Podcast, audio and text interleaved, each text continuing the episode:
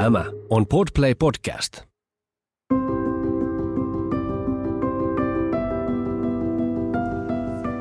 Tämä on Keskeneräiset äidit podcast. Sinulle, joka haluat kasvaa lempeästi kohti omanlaistasi äitiyttä, samaa tahtia lastesi kanssa, onnistuen ja epäonnistuen, omaa tietäsi etsien. Olet lämpimästi tervetullut mukaan.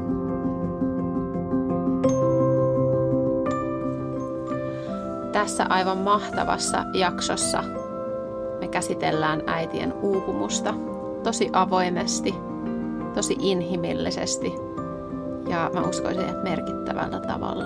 Me tuodaan myös teidän kuuntelijoiden kokemukset kuuluviin. Tervetuloa kuuntelemaan.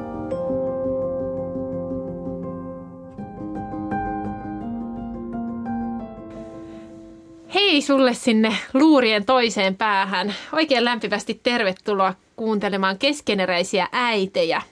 Täällä studiossa ollaan me, Säde ja Petra. Moikka moi!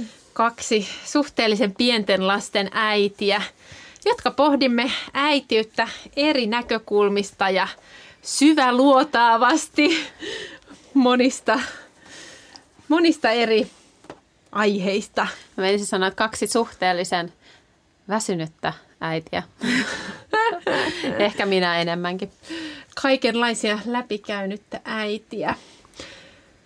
Hei, mahtavaa, että olet tullut kuuntelemaan ja tämän kerran aihe on äitien väsymys, äitien uupumus. Kyllä, tänään tosiaan jutellaan teemasta, joka on ollut mun omassa elämässä ajankohtainen lähiaikoina. Jos seurailet tuolla mun Instagramin puolella, niin oot ehkä nähnytkin, että on käsitellyt siellä ää, äitien uupumusta yleisesti, mutta myös tuonut esiin ää, omaa kokemusta uupumisen kanssa.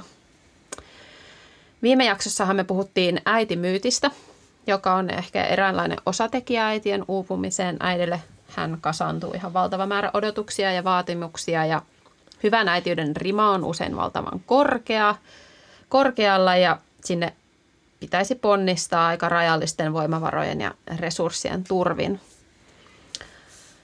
Mutta toki uupumiseen on paljon muitakin syitä kuin vaan korkeat standardit.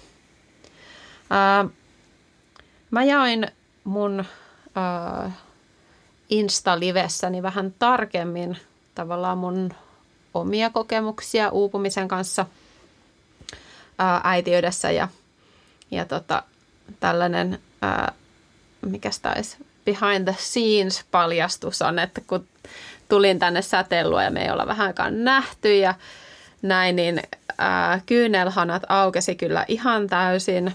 Äh, tänään on ollut aika väsynyt päivä mulla itsellä ja ää, me varmaan tunnin juteltiin tässä ennen kuin me päästiin edes äänittämään ja ää, itkin täällä semmoista räkästä itkua. Mutta nyt mä oon onneksi, ää, tai sanoin, että oli vähän kuin painekattilasta olisi päästetty vähän höyryjä pihalle. Mutta mä nyt tässä ala sille juurta jaksain kertoa mun kokemuksia, eli jos haluat kuulla enemmän niistä, niin ne pystyy käymä, käydä katsomaan mun Instagramista arkeen kätketty aarre, niin sieltä IGTVn puolelta löytyy äitien uupumusta käsittelevä live, niin siellä, siellä kerroin sitten niistä enemmän. Ah, Mutta joo, mulla on semmoinen tunne, että siellä luurien toisessa päässä on teitä äitejä, jotka uh, tietää, mistä mä puhun, joilla on tankki aika tyhjä tällä hetkellä, ää, joilla tämä vuoden vaihtuminen vaihtuu ehkä aika erilaisissa fiiliksissä kuin aiemmin. Korona on vaatinut meiltä kaikilta aika paljon voimavaroja, pienten lasten vanhemmilta oikein erityisesti – monella tavalla sekä siinä käytännön arjessa että myös niin kuin henkisellä tasolla. Kyllä se vaatii ja aika paljon myös semmoista resilienssiä, että pidetään toivoa yllä ja ei aleta liikaa miettiä muun muassa koronan pitkäaikaisia vaikutuksia, kaiken näköistä tällaista, että henkistä kuormaa on jo tosi paljon varmaan monella ihan jotain koronankin takia. Mutta joo, kun mä tästä puhuin, niin mä en ole ikinä saanut niin paljon viestejä kuin mä oon saanut tähän aiheeseen liittyen. Ja ydinviesti, mitä mä oon saanut muilta äideiltä, mutta myös ää, lapsettomilta, on se, että kiitos, kun sä sanot ääneen, että oot uupunut. Kiitos, kun joku puhuu ääneen, että väsyttää, kun joku tavallaan uskaltaa olla niin kuin haavoittuvainen, koska niin kuin tullaan tästä puhumaan, niin kyllä siihen äidin uupumiseen liittyy aika paljon vielä sellaista tabua. Ja niin kuin just viime jaksossa puhuttiin siitä äitimyytistä, niin se ei kuulu siihen ideaaliäitiin, että, että niin kun kuormittuu, väsyy. Ei jaksaisi olla lasten kanssa, kaipaisi mm. pois tai niin. yksin olemaan. Tai Kyllä, just tällaiset näin. ei niin istu meidän mielikuviin välttämättä kovin hyvin. Mm. Miten sä oot Sade itse kokenut äitinä väsymyksen? Mä, tota, nyt kun tuossa ennen puhuttiin ja sä toit noita tunteita esille, niin tuli just niitä muistikuvia niistä ajoista, kun tuntui, että oli niin väsynyt, että ei tarvittu paljon, että kun pinna meni tai että oli niin kuin liikaa. Hmm.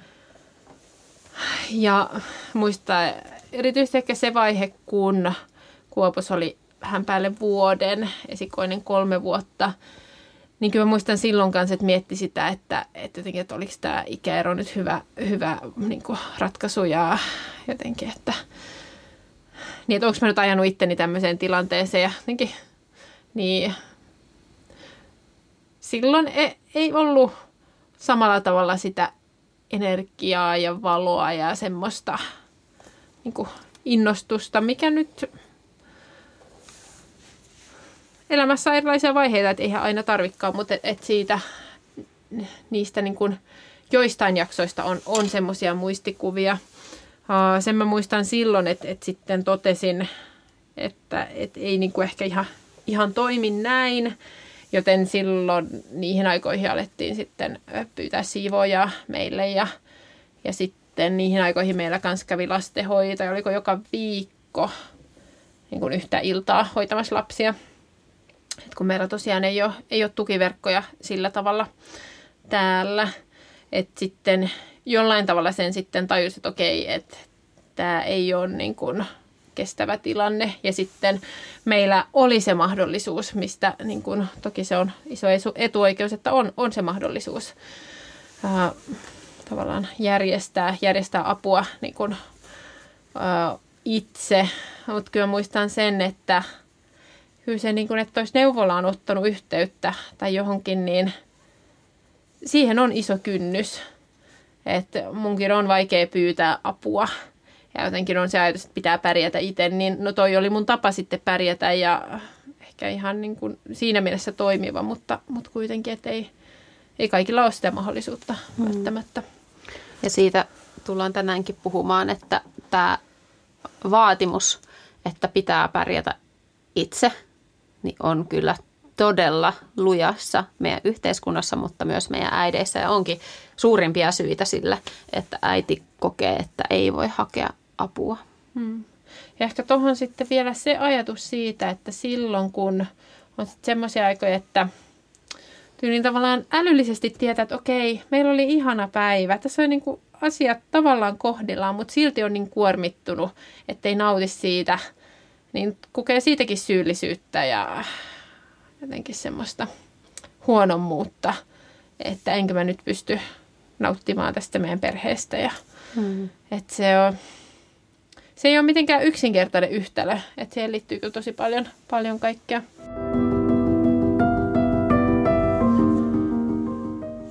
Väsymys on semmoinen asia, mikä nyt äiti elämässä niin kuin säännöllisesti on läsnä.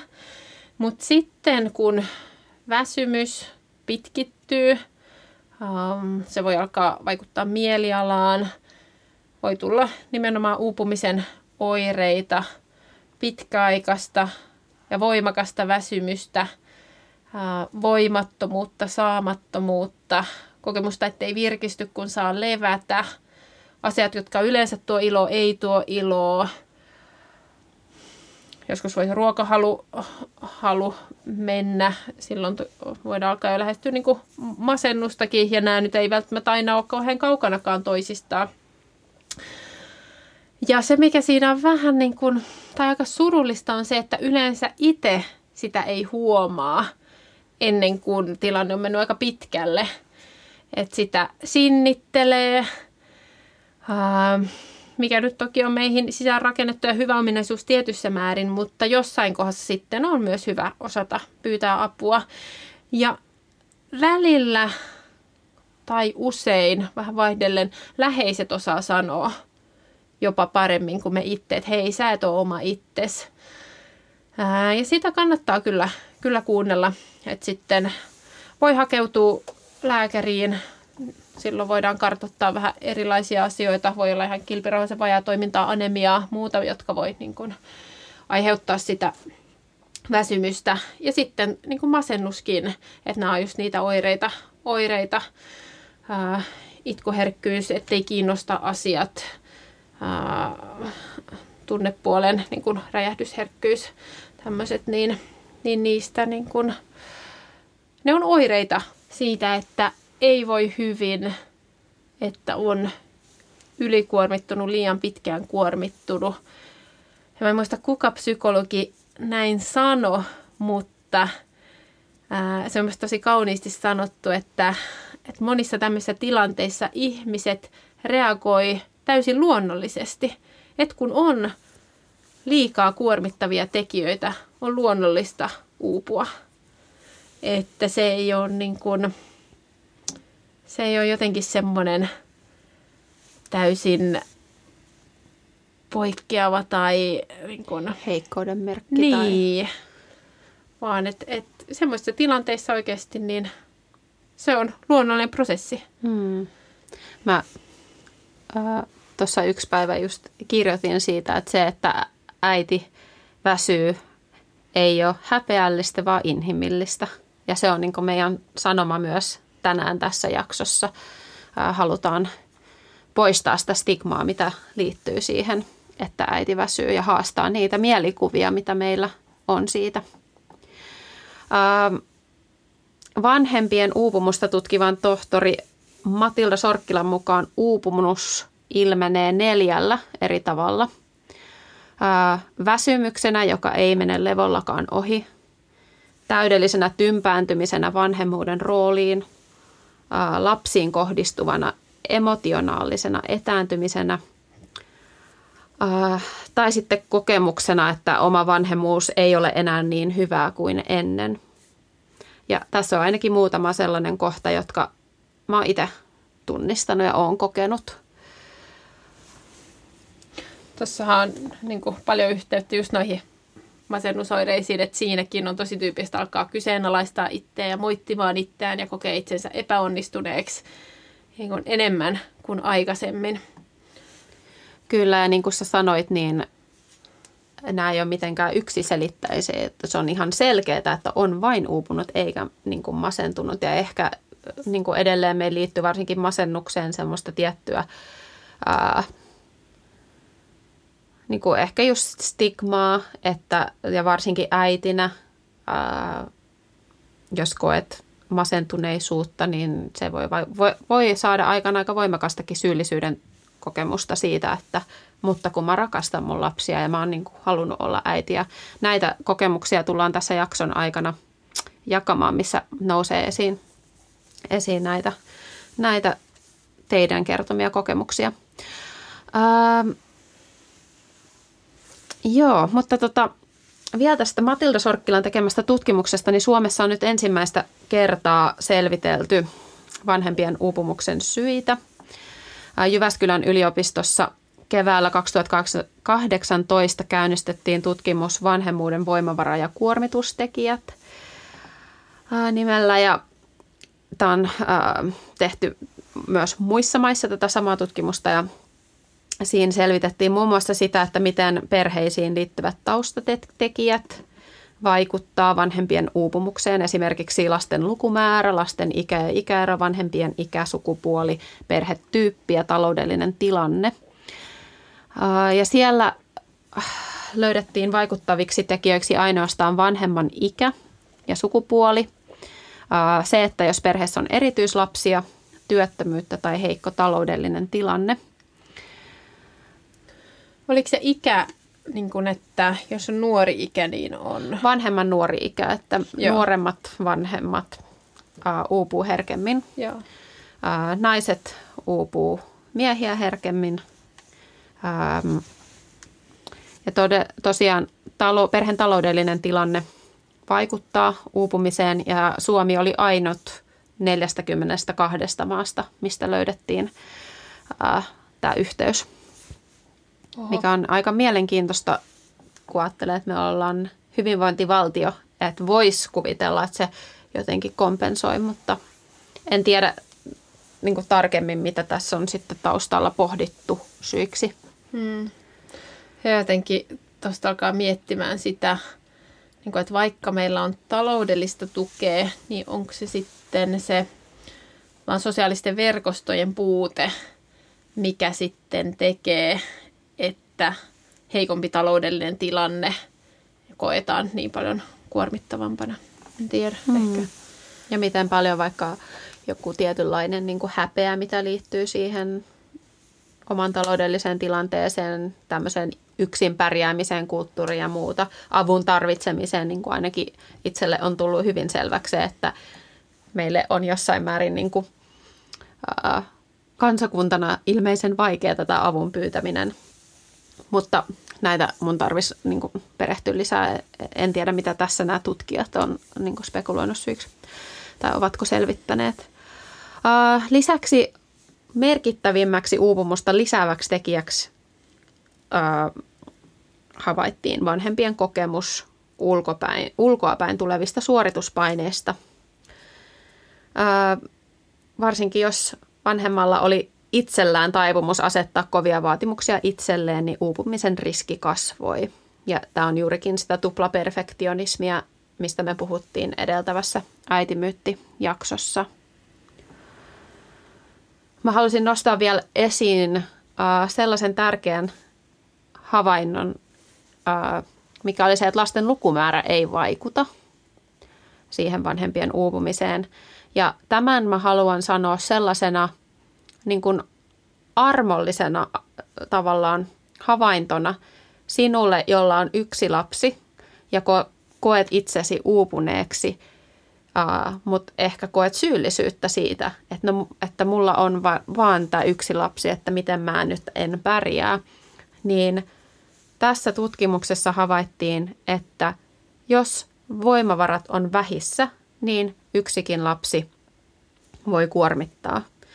Eli näissä ei anteeksi, tosiaankaan ole tarpeen vertailla siinä mielessä, että vasta kun on X määrä lapsia, niin voi uupua. Että ihan voi uupua, vaikka olisi vasta yksi lapsi tai vain yksi lapsi. Matilda Sorkkila toi vielä tässä Ylen artikkelissa esiin tällaisen tosi tärkeän pointin, että heidänkin tutkimuksen mukaan lapset ei ole niitä niin kuin syitä vanhemman uupumisen, että ne on yleensä nimenomaan vanhemmuuden voimavaroja ne lapset. Eli kyse ei ole siitä, etteikö lapsista saisi iloa ja onnea, vaan päinvastoin ongelma on yleensä se, että vanhempi jää yksin ja hänelle ei ole tukea ää, siihen vanhemmuuteen, elämään yleensä ja, ja ympärillä olevat vaatimukset väsyttävät.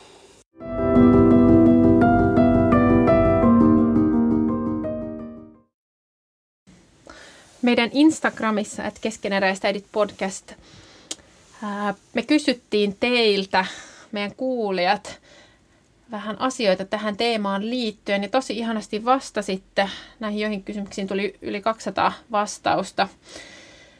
Että meillä on tämmöinen hyvä otos, otos tässä. En ole tilastollisia voimalaskelmia tehnyt, mutta, mutta tota, kuitenkin saadaan jonkunlaista ajatusta. Yhtenä kysymyksenä on, että ää, onko kokenut voimakasta väsymystä tai uupumusta Äitinä. äitinä? Mm. Ja 93 prosenttia oli kokenut. Joo, eli yli, 93 prosenttia. mm, yli 200 vastaajaa Mm. oli kokenut. Mm. Eli melkein voi sanoa, että lähes kaikki, jotka vastas. Toki voi olla, että ne, jotka ei ole kokenut, on jotkut saattoi jättää vastaamatta, mutta, mutta niin kuin, että ei se vie pois sitä, että siis tosi paljon sitä on. Tai se, että sitä on tosi paljon. Ja myös se, että lähes 70 prosenttia vastanneista kokee, että äidin väsyminen on tabu. Ja siksi siitä puhumme tänään, Mm. koska haluamme haastaa tätä tabua. Mm. Kyllä, moni teistä kertoi, että omaa väsymystä on ollut vaikea huomata, mitä Sädekin tuossa mainitsi, että usein siinä kohtaa, kun alkaa havahtua siihen, niin se on saattanut kestää aika kauan, kauan jo. Ja sitten kun siihen havahtuu, niin se voi olla vaikea myöntää paitsi itselle, niin myös toisille. Ja aika tyypillistä äideille on se, että ajatellaan, että se oma väsymys, tämä on, tämä on nyt normaalia ja tämä kuuluu tähän vaiheeseen ja pitää vaan jaksaa. Ja itseltä vaaditaan yhä ankarampaa tsemppaamista ja suorittamista. Me kysyttiin teiltä, että mistä oireista te olette ikään kuin havahtunut siihen omaan uupumiseen, niin me saatiin aika pitkä lista ja mä luen tämän läpi juuri sen vuoksi, että sinä, joka olet kokenut uupumista, saat kuulla, että, että näin on myös muut kokeneet. Ja voit löytää samaistumispintaa. Te kerroitte meille näitä oireita. Univaikeudet, vaikeudet pysyä unessa, vaikeudet nukahtaa, itkuisuus, kärsimättömyys oman lapsen kanssa, vaikea sietää lapsen tunnetiloja, lyhyt pinna, alakuloisuus, arvottomuus, jatkuva ärtymys, negatiiviset ajatukset, suorittaminen, paniikkikohtaukset ja hengitysvaikeudet. Arki ei tuota iloa, vetäytyminen kotiin. Aamulla herätessä on väsynyt ja päivästä selviytyminen tuntuu uuvuttavalta. Toivomus siitä, että pääsisi jo nukkumaan. Kiireen tunne, tiuskiminen, yhteys lapseen kärsii, mikään unimäärä ei riitä. Jatkuva riitely puolison kanssa, raivoaminen, romahdukset, mielialavaihtelut, näköalattomuus, päänsärky, keskittymiskyvyttömyys. Pienikin kotityö voi tuntua mahdottomalta ja siitä, siltä, että taakan alle musertuu.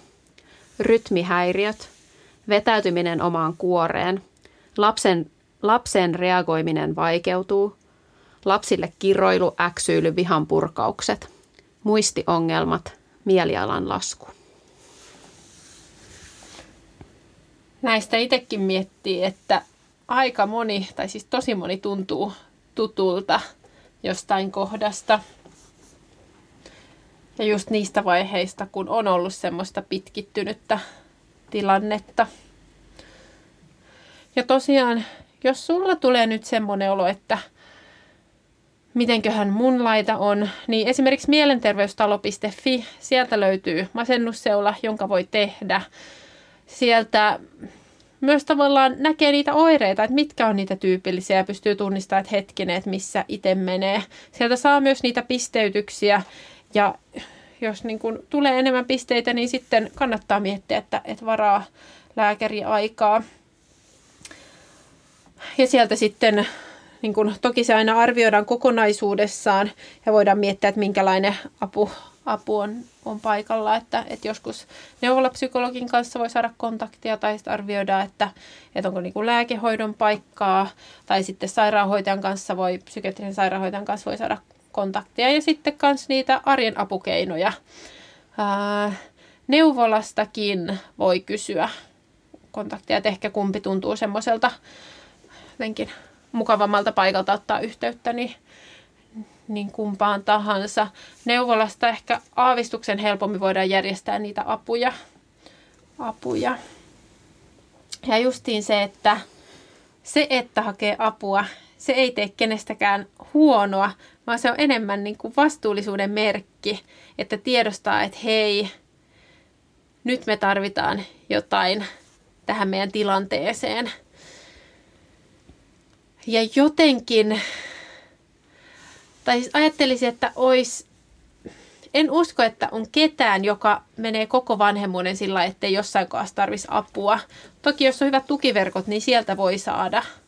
Mutta et, et täysin yksin vetäisi koko paketin, niin hmm. en usko, että se on niin kuin ainakaan monia, monia semmoisia. Ja sitten mä ajattelin, että tämä on myös sellainen paikka, että joskus se on hyvä peilata, että millaisia asioita mä toivon mun lapsen elämään ja millaista elämää mä toivon mun lapselle. Ja varmaan aika moni meistä ajattelee, että toivoo, että oma lapsi saa pyytää apua. Niinhän me usein sanotaan lapset, saa pyytää, tuu pyytää äidiltä apua. Jos saat pyytää apua, kyllä äiti auttaa. Ja me, niin kuin me ajatellaan näin meidän lasten kohdalla ja toivotaan varmasti, että meidän lapset tulee saamaan elämässään sitä apua, mitä he tarvitsevat. Ja jos me halutaan lähteä haastaa tätä niin voimakasta yksin pärjäämisen mentaliteettia, niin yksi tosi tärkeä keino siihen on se, että me mallinnetaan sitä, että vanhempi voi pyytää apua. Totta kai jos hakeutuu terapiaan ja on pieniä lapsia, niin ehkä siitä ei niin kauhean yksityiskohtaisesti puhuta lapsille. Mutta kaiken kaikkiaan sellainen mentaliteetti, että meidän perheessä myös äiti saa pyytää apua ja myös äitillä on omat tunteet ja tarpeet ja se on täysin sallittua, niin siinä me jo opetetaan sitä, että ei ole heikkoutta tarvita apua. Ja mä voin yhdestä tuota omasta kokemuksesta sanoa, ää, että kun itselle oli tosi vaikea ää, lähteä hakemaan apua, niin mulle se ajatus, että tämä on lasten takia, niin että mä mietin, että, että tällä tämä niinku hyödyttää lapsia, tämä on hyväksi lapsille, että vaikka mulla itsellä oli siihen iso kynnys, niin se sai mut etenemään siinä askel askeleelta. Että joskus voi olla, niin kun, voi tarttua johonkin semmoiseen, mikä sitten, sitten saa, saa nousemaan näitä kynnyksiä ja tabuja vastaan, mitä, mitä niin vahvasti on. Mm. Me kysyttiin teiltä vielä, että miltä tällainen väsyminen ja uupuminen sitten on tuntunut. Niin teidän mukaan se on herättänyt riittämättömyyden, epäonnistumisen, turhautumisen, epätoivon, yksinäisyyden ja ennen kaikkea häpeän tunteita. Ja mun suuresti ihailema äh, tutkija ja tietokirjailija Brene Brown on sanonut näin vapaasti suomennettuna, että häpeä on voimakkaan kivulias tunne tai kokemus siitä, että olemme viallisia – ja siksi emme ole rakastettavia, emmekä voi kuulua joukkoon. Ja mä pysähdyin jotenkin pohtimaan sitä, että toisin sanoen sillä hetkellä,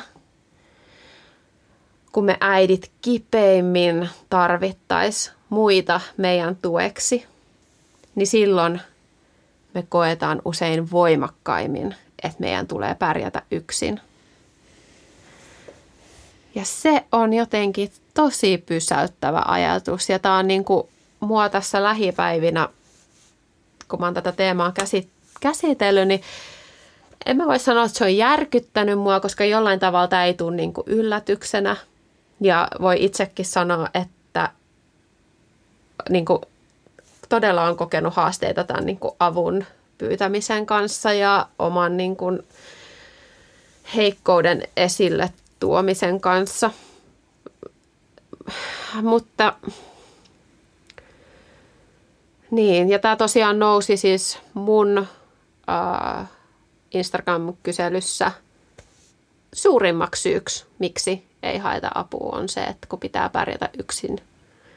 Ja se oli jotenkin ihan uskomatonta nähdä niin kuin vastaus toisensa perään sitä, että kun pitää, no, mutta kun pitää pärjätä yksin. Ja, niin. Mm. Mitä ajatuksia tämä herättää? Joo, on toi jotenkin niin kuin tosi surullista, ja jopa niin kuin paradoksaalista. Ja tulee jopa semmoinen niin kuin, vähän jopa semmoinen viha sitä kohtaa, että mistä tämä on tullut ja miksi me ollaan luotu tämmöinen yhteiskunta, jossa me ollaan niin omissa kopeissamme.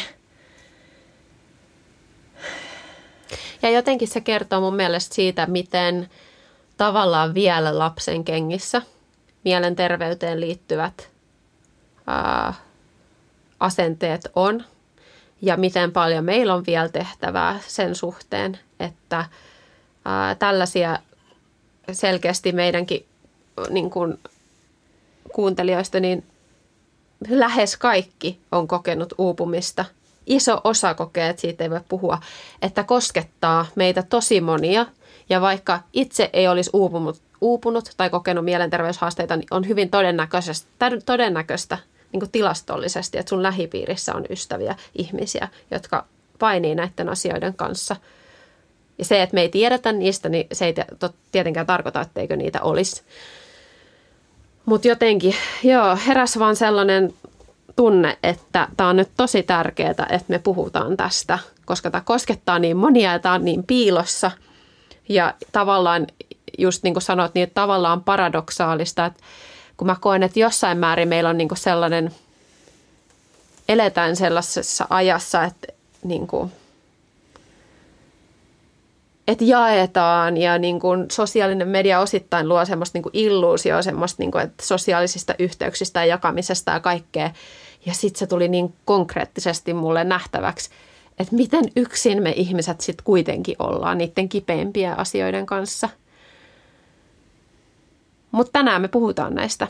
Ja tämä on askel niin kuin siihen suuntaan, että ää, ainakin, että voidaan olla yhdessä tässä nyt kaikki tavallaan yhdessä luovuttamassa sitä häpeän tunnetta pois ja sanomassa toisillemme, että tämä ei ole häpeällistä, tämä on inhimillistä, tämä on niin kuin osa ihmiselämää.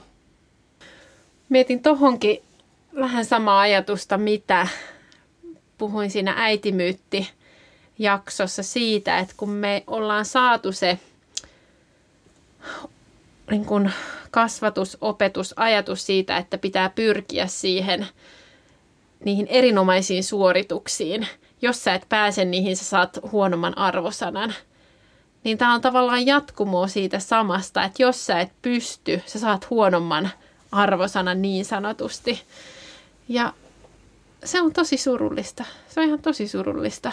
Hmm. Että tavallaan se meidän arvo, itsensä arvostus perustuu siihen, kuinka korkealle me päästään niillä tikapuilla. Ja sitten me peitellään ja tavallaan pidetään itseä, en mä tiedä onko huono sanoa surkeissa tilanteissa, mutta niin kuin pakotetaan itsemme huonoon tilanteeseen sen takia, että me ei haluta näyttää, että me ei olla siellä niin korkealla kuin me ajatellaan, että meidän kuuluisi olla. Mm. Kyllä. Tuosta, tai tuohon ehkä hyvin ää, sopisi tällainen lainaus ää, Pia Heleniuksen tuoreesta väitöskirjasta – ja hän, tämä oli minusta tosi oivaltavasti sanottu. Hän sanoi siellä, että tunnustautuminen väsyneeksi äidiksi on tabu äitiyteen liittyviä suorituksia ihannoivassa kulttuuriympäristössä. Siten itsensä kuvaaminen väsyneeksi äidiksi on tulkittavissa yhteiskunnalliseksi ja paikoin myös vastakulttuuriseksi puheeksi. Eli siis tunnistautuminen väsyneeksi äidiksi on tabu, koska meidän yhteiskunta ihainnoi äitiyteen liittyviä suorituksia. Ja jos sä sanot, että sä oot väsynyt äiti, sä tavallaan rohkeasti tuot tämän esiin, niin se on niin kuin periaatteessa tällaista vastakulttuurista puhetta. Sä meet vastavirtaan, sä uit vastavirtaan siellä niin kuin äitiyden suorituksia tavallaan esiin tuovassa. Mm. Niin, kun, niin just siinä julkisessa keskustelussa niin. tai siinä niin kun, julkisessa maailmassa, mm. kun sitten taas se paljon sitä virtaa oikeasti siellä menee just Kyllä. sinne suuntaan. Kyllä, ja joo. Että, ja sitä me tässä tehdään. Ja seuraavaksi me aiotaankin pompata ää, teidän tarinoihin. Me halutaan taas tuoda teidän, teidän äänet kuuluviin. Te olette Instagramissa lähettänyt meille viesteillä teidän tarinoita ja me luetaan nyt niitä juuri sen takia, että me ajatellaan, että yksi tehokas keino stigman poistamiseen on se, että näistä asioista puhutaan ääneen. Se, että uupuu, niin se ei ole yksilön heikkoutta eikä häpeällistä. Ja me tuodaan esiin tarinoita, joissa kaikissa ei ole vielä saatu ratkaisua tilanteeseen ja myös tarinoita, joissa on löydetty jokin ratkaisu tai helpotus. Ja me ajatellaan, että jokainen kokemus on arvokas huolimatta siitä, missä vaiheessa sen kokija tällä hetkellä taivaltaa. Ja me pidetään tärkeänä sitä, että, että me kuullaan öö, myös sellaisia tarinoita, jotka on niin keskeneräisiä vielä. Et tosi usein me kuullaan vaikeuksista sitten, kun niistä on tullut jo sankaritarinoita. Sitten, kun ihminen on selvinnyt ja selättänyt, sitten me kuullaan niin kuin niistä vaikeuksista. Ja, ja tota, me halutaan tuoda myös esiin sitä, että nämä on usein, näihin ei ole mitään instant fixejä, mitään ajatellaan positiivisia ajatuksia, se on siinä, vaan on usein pidempiä prosesseja, monisyisiä tilanteita. Ja vielä niin kuin sydämellinen kiitos ihan jokaiselle, joka rohkeasti ja avoimesti lähettänyt meille oman tarinansa. Tosi lämmin kiitos siitä. Niitä tuli ihan valtavan monia. Ja ihan jokasta me ei saatu nyt tähän jaksoon mahtumaan mukaan, mutta ne on kaikki ollut vaikuttamassa tähän jakson rakenteeseen. Ja ollut todella pysäyttävää ja arvokasta lukea niitä, joten kiitos niistä.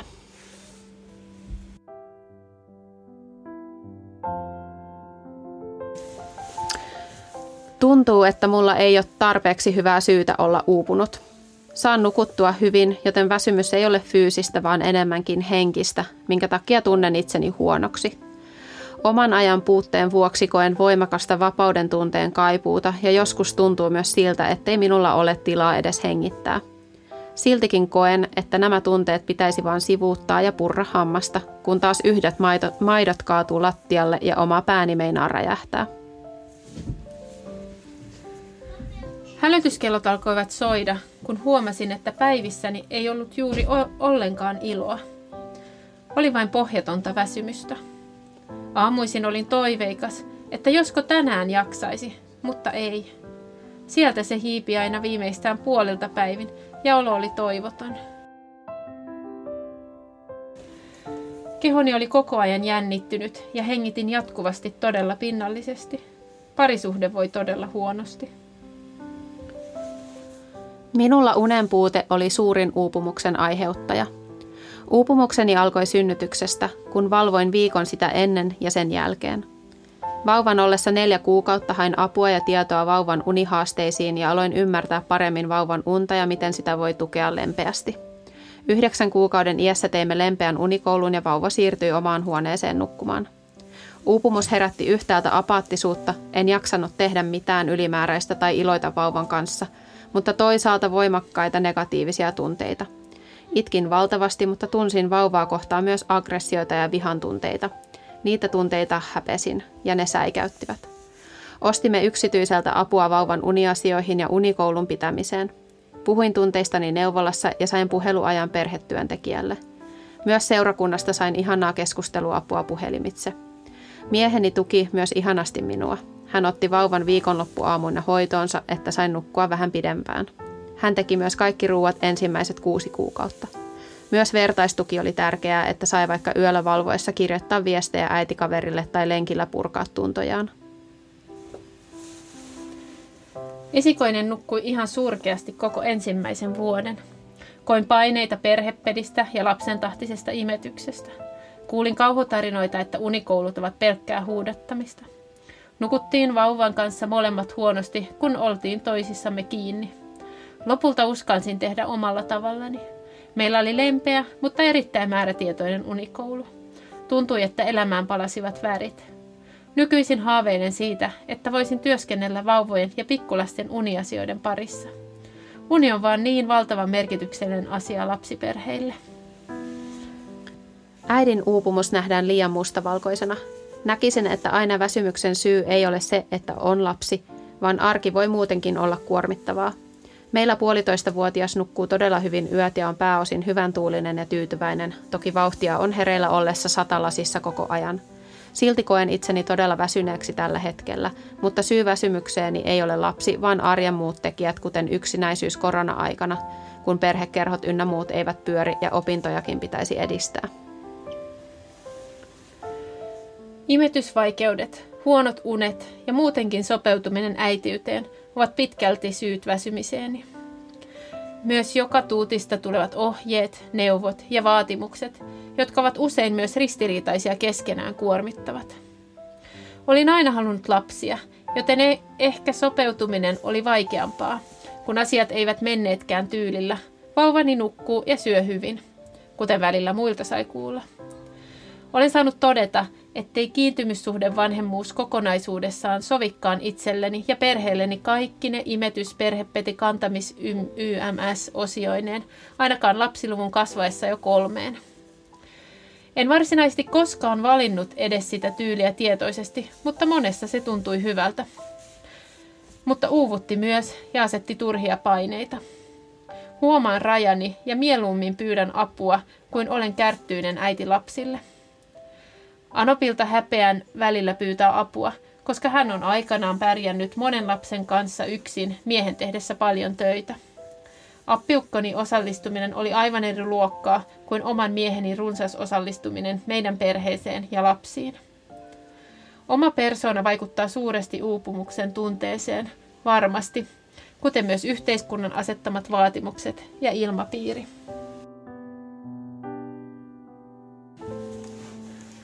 Olen kokenut häpeää, kun olen yrittänyt kertoa uupumisestani puolisolle. No mene aiemmin nukkumaan, on oikeastaan ainoa kommentti, jonka olen saanut. Tämä on saanut minut kokemaan arvottomuutta ja vetäytymään, kun uupuminen nähdään ainoastaan minun henkilökohtaisena ongelmanani, joka minun täytyy itse selvittää. Apua parisuhteeseen olemme hakeneet ja saaneetkin, mutta ainakaan vielä tuloksia ei ole tullut. Uupumiseen liittyvä häpeä ei linkity mulla eniten epäonnistumiseen äitinä, vaan myös parisuhteeseen. Uupumisen myöntäminen muille tuntuu siltä, kuin myöntäisin epäonnistuneemme parisuhteessa ja perheen työnjaossa, koska lopputuloksena toinen väsyy. Pelkään ehkä saattavani puolisoni toisten silmissä huonoon valoon siinä, että lainausmerkeissä on päästänyt minut väsymään, vaikka tiedän hänen tehneen parhaansa. Huomasin ilottomuuden, jokapäiväisen väsymyksen aamusta iltaan, kireän pinnan, haluttomuuden seksiin, seksin nautinnon vähenemisen. Päivä oli täynnä asioita, jotka pitää hoitaa, mutta en jaksanut, eikä kiinnostanut. Minulla oli korkeat standardit. Vaatteiden piti olla puhtaat, joka aamu piti käydä ulkona, keittiön säästö- siisteystaso oli korkea, lapsen kanssa piti viettää aikaa touhuten ja leikkien.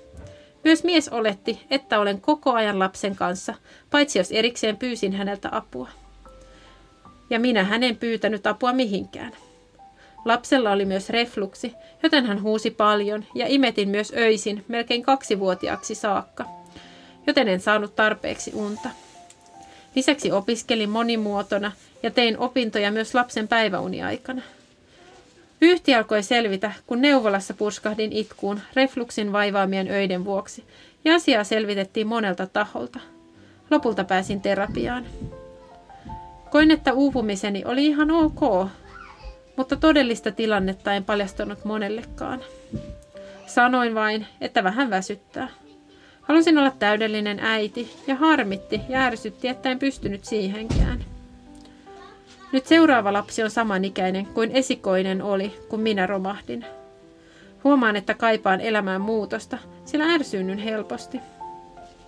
Haluaisin, että lapsi ei olisi kaikessa läsnä, vaan saisin omia juttuja enemmän. Olen vielä kotona, mutta kaksivuotias Kuopus menee päiväkotiin, mikä on minusta ihanaa.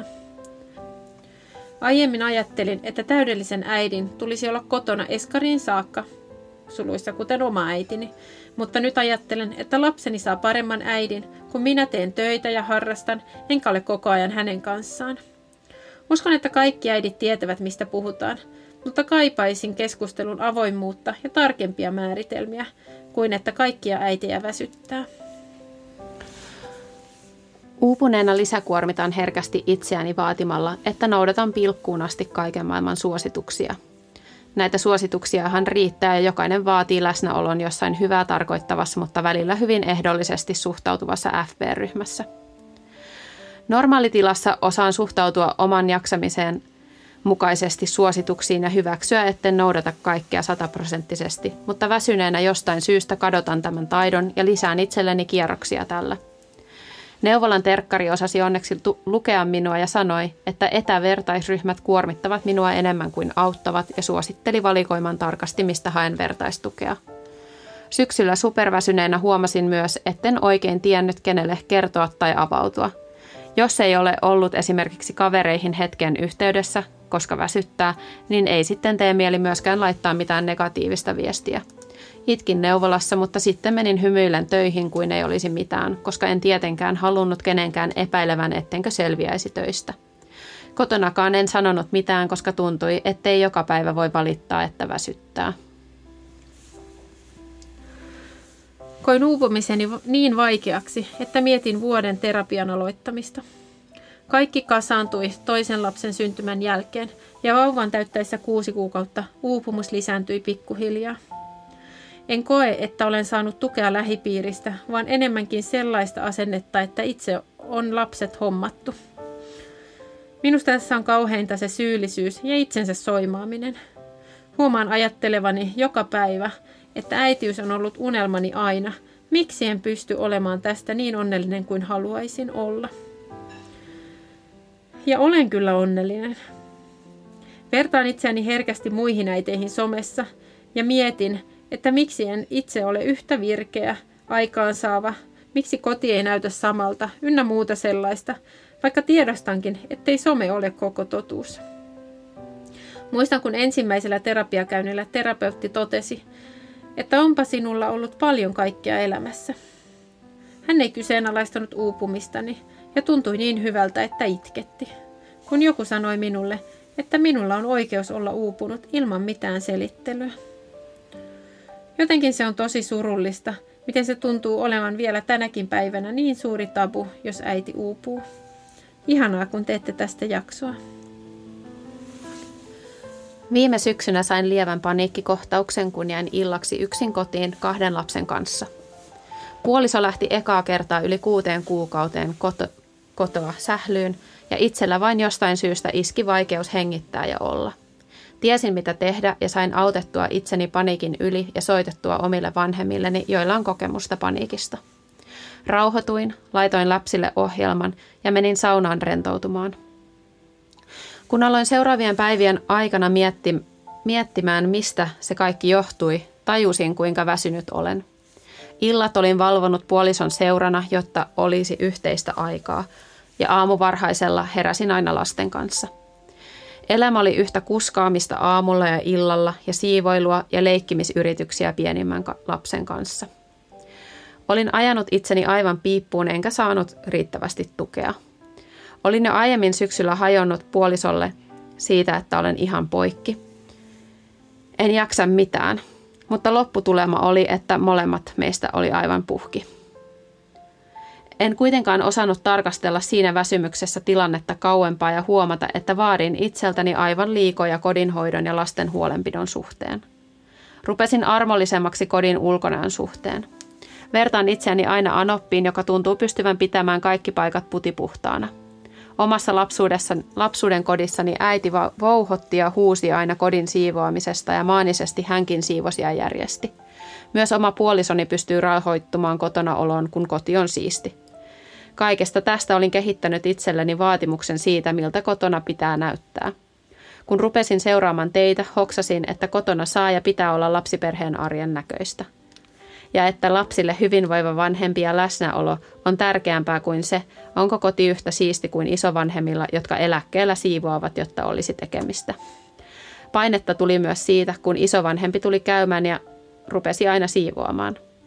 Otin sen kritiikkinä ennemmin kuin apuna, vaikka avuksi se varmasti oli tarkoitettu.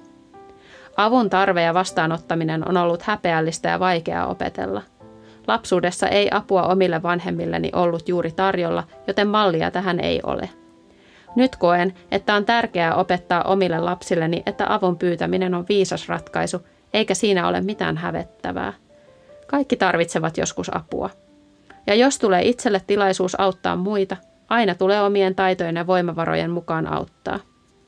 Itse tutkiskelu ja oman perheen ja kodin kokonaistilanteen kartoitus oli hyvän, hyvin tärkeää, että sain oman uupumukseni helpottamaan. Sekä puhuminen puolisolle. Ja se, että pyrin nyt kehittämään itseäni avun pyytäjänä ja vastaanottajana. Ja kiitos teille. Teidän tarinat ja podcastit ovat olleet tärkeitä.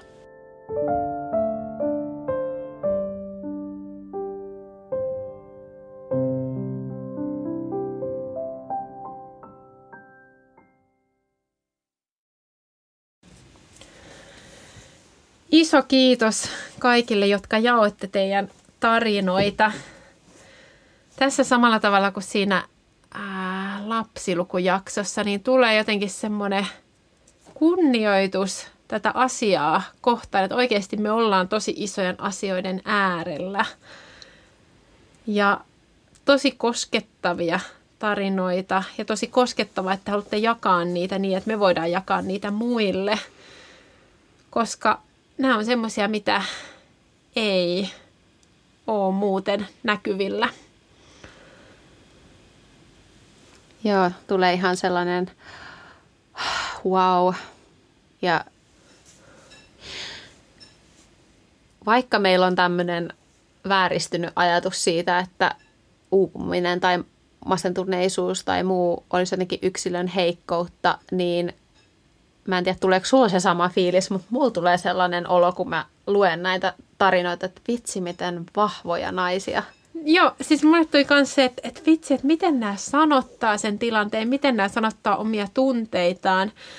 Että voisin sanoa, että silloin kun mulla oli niitä vaiheita, kun oli sitä väsymystä enemmän, niin en mä osannut silloin sanottaa – ja tavallaan ajatteli, että koska se niin ei kuulu olla, niin sitten vaan niin kuin mennään eteenpäin. Ja kyllä mä uskon, että silloin se niin kuin, tavallaan tunnepuoli latistuu, niin se yhteys lapseenkin ehkä jollain tavalla, jos niin kuin yrittää vaan painaa pois asioita, mitkä kuitenkin on, hmm. niin siinä, siinä mielessä niin kuin siis uskon, että tosi arvokasta se, että niitä osaa sanottaa. Se on jo ensimmäinen askel siihen, että, että voi löytää avaimia, että miten voi päästä eteenpäin, mitä voi tehdä. Kyllä, ehdottomasti se tunnistaminen ja sitten se asian tunnustaminen on niin kuin niitä ihan ensimmäisiä askelia ja, ja tavallaan se on niin kuin valtavan, valtavan rohkeata tehdä se, koska nehän on sellaisia, että se on vähän niin kuin semmoinen laatikko, mitä lähtee avaa ja ei ole varma, että mitä sieltä tulee ja kuinka paljon sieltä tulee, kun sille omalle väsymykselle ja uupumukselle antaa tilaa, niin se voi jopa tuntua, että se tulee niin kuin kahta kauheampana ja voimakkaampana, kun sen sanoo niin kuin ääneen. Mutta niin kuin sä sanot, niin jos me yritetään vaan päivästä toiseen niin kuin niellä se ahdistus alas ja ää, tavallaan kulkee melkein hengittämättä sen arjen läpi vähän kuin sukeltaisi syvälle veden alle eikä tule niin kuin haukkaamaan edes happea, niin tavallaan pitkässä juoksussa niin se kääntyy meitä itseämme vastaan ja usein eri tavoin myös lapsia vastaan, mm. että ei se ole heillekään sitten pitkässä juoksussa hyväksi. Mm. Ja sitten usein se niin kun, tulee sieltä kuitenkin esille tilanteissa, jotka erityisesti lasten näkökulmasta ei ole välttämättä kauhean loogisia. Mm. Että sitten, niin, maitolasi kaatuu, niin se on niin kuin, ei nyt maailmanloppu, mutta, mutta kuitenkin. Mm. Tai sitten tosiaan niin kuin pinnistää ja pinnistää, jolloin energiaa menee siihen itsensä kanssa pakan pitämiseen. Ja sitten se energia on sitten pois, pois muusta. Näin on. Tämä avun pyytäminen ja sen vastaanottaminen on sellainen teema, josta olisi mun mielestä tosi arvokasta keskustella vielä lisää. Ja olen pohtinut myös, niin kuin, että myöskin siitä näkökulmasta, että miten apua voi pyytää, miten oman, oma avun tarvetta ja tunteita voi toisille sanoittaa. Mutta tässä jaksossa me ei nyt valitettavasti ehditä sen syvällisemmin mennä näihin, mutta sen jotenkin haluaisin sanoa, että – äh, jotenkin sanoa ääneen, että jos sä oot ollut rohkea, sä oot hakenut apua, pyytänyt apua, mutta sua onkin vaan kehotettu sinittelee vielä enemmän ja tsemppaamaan ja kyllä se siitä sitten ja tämä nyt kuuluu äitityön, niin se on tosi haavoittavaa ja, ja äh, se on väärin, varsinkin jos on äh, tavallaan jossain ammatti, ammattilaisella saanut sellaisen kohtaamisen, että on oikeasti todella huonossa jamassa eikä saa apua ja, ja halutaan niin kuin rohkaista hakemaan uudestaan ja jostain muualta ja pitämään kiinni niistä omista oikeuksista avun saamiseen. Mutta sitten me saatiin myös paljon viestejä siitä, että moni on hakenut apua ja saanut apua ja neuvola on ehkä yleisimpiä väyliä, mitä meidän kuuntelijat on käyttänyt kuin myös sitten terveyskeskus. Ja me ollaan tosi, tosi, tosi iloisia jokaisesta, joka on – hakeutunut terapiaan, päässyt terapiaan. Me pidetään, sitä ehdottomasti sellaisena etuoikeutena, että sitä saa, että sinne pääsee, eikä missään nimessä asiana, jota tarvitsisi häpeillä. Että ollaan tosi onnellisia siitä, että, että olette päässyt, jotka olette, olette päässyt. Ja tota, tsemppiä jokaiselle, joka yrittää päästä, ei ole vielä päässyt, niin niihin prosesseihin – ja se on iso satsaus itseen ja myös iso satsaus perheeseen. Sitten musta oli kauhean kiva, kun muutamat kertoi, että joissain kaupungeissa on tällaisia erilaisia ää, matalan kynnyksen tavallaan systeemejä kehitetty avun saamiseen. Yksi oli tällainen kuin pyydä apua-nappi, Mä googlasin, että löytyy muutamasta kaupungista ja se on siis tällainen virtuaalinen nappi, jota painamalla voi ilmoittaa omasta tilanteestaan ja saada sopivaa apua tilanteeseen. Ja sitten joissain paikoissa on tällainen kuin ekavauvapalvelu ja sitä kautta tarjotaan tukea lapsiperheeseen, vauvaperheisiin varhaisessa vaiheessa. Niin tota, tosi mahtavaa, että tällaisia kehitetään, että matalalla kynnyksellä voi saada varhaisessa vaiheessa – apua. Että sehän on se ideaali tilanne. Tämä on pakko kommentoida. Mä kuuntelen semmoista onnellisuuteen liittyvää kirjaa, joka osittain liittyy mun tutkimukseenkin. ja siinä oli joukolta, olisiko ollut noin 15 onnellisuuden huippuasiantuntija maailmassa kysytty ajatuksia niin päätöksistä ja, tai poliittista päätöksistä, että mitä voitaisiin tehdä, jotta niin kuin tuotettaisiin hyvinvoivampia yhteiskuntia. Ja siinä ensin kaikki antoi ideoita ja sitten niitä palloteltiin ja kehitettiin ja sitten siitä tuli semmoinen lista, joku päälle 10-15 kohtaa. Ja kaksi niistä mä haluan nostaa esille. Ensimmäinen, mitä tässäkin puhuttiin, että kun vietäisi pois stigmaa mielenterveysongelmilta, koska niin kun, hekin ovat sen ilme, tai todenneet, että niitä on ja se, että niistä vaietaan on niin kuin, huono asia. Nostivat esille muun muassa, oliko se Norjan, Norjan joku kuninkaallinen, joka oli tuonut oman masennuksensa esille, niin semmoisena hienona asiana, että niistä puhutaan. Toinen tämmöinen kohta oli, että tuetaan lapsiperheitä, koska kyllähän siellä on kun yhteiskunnan no sekä tulevaisuutta, mutta tosi haavoittuvia ihmisiä, tilanteita. Ollaan uusien kuormittavien tilanteiden äärellä. Ei aina tiedetä, miten pitäisi toimia. niin niiden tilanteiden tukeminen on merkityksellistä. Todellakin. Tosi hyvät pointit. Mm. Sopii oikein hyvin niin kuin tähän meidän jaksoon ja noihin on kyllä tosi helppo yhtyä itsekin. Että, että, ja sitähän me tässä niin kuin myös omalta osaltamme teidän kuuntelijoiden avulla tehdään par aikaa yhdessä me äidit. Ää, poistetaan näitä tabuja.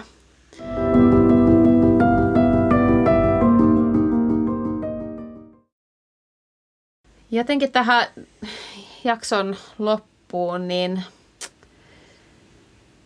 Joo, halu, haluan vaan sanoa, että jos koet uupumista, niin todella tämän jakson aikana on varmasti tullut ilmi, että sä et ole yksin.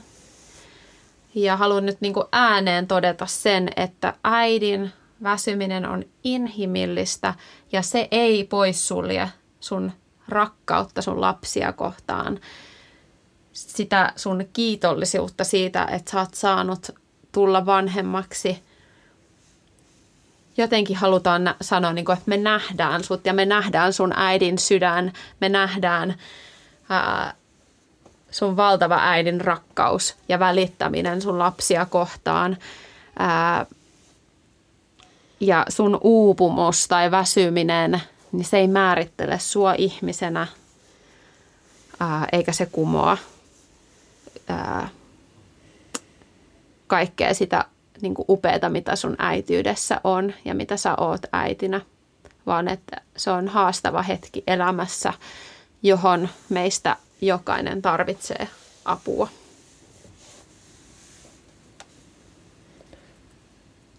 Meinasin lisätä tuohon, mutta toi oli kyllä niin hienosti sanottu, että, että olkoon siinä. Joo, ihan täysin, täysin komppaan. Että se, vaan että nämä asiat koskettaa niin syvältä, ne tekee jopa kipeää, niin se kertoo nimenomaan siitä rakkaudesta, siitä välittämisestä, mikä on lapsia kohtaan. Joo, mutta kaikki hyvä loppu aikanaan, niin myös meidän podcast-jakso. Nyt on aika laittaa pillit pussiin tämän jakson osalta. Kiittää teitä lämpimästi teidän seurasta tämän jakson ajan. Erityiskiitos jokaiselle tarinansa jakaneelle, jokaiselle, joka siellä kommentoi, äänesti vaihtoehtoja. Kiitos ihan valtavasti. Te olette ollut tekemässä tätä jaksoa. Se on ihan supermerkittävää. Ja hei, äh, josta jakso puhutteli sua, josta kosketti sua, niin jos sä luulet, että siitä voisi olla jotenkin hyötyä jollekin sun läheiselle, jollekin äitiystävälle, niin oot lämpimästi tervetullut jakamaan sitä eteenpäin. Yhdessä me voidaan jotenkin muuttaa sitä käsitystä, mitä me, mikä meillä niin kuin on näihin asioihin liittyen.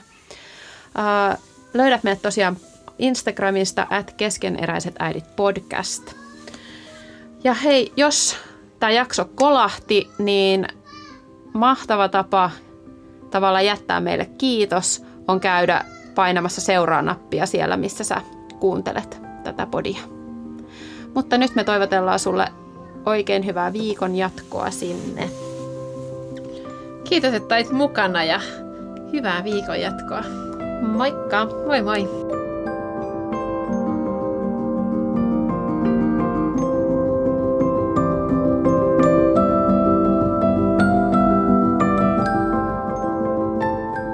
Keskeneräiset äidit podcast.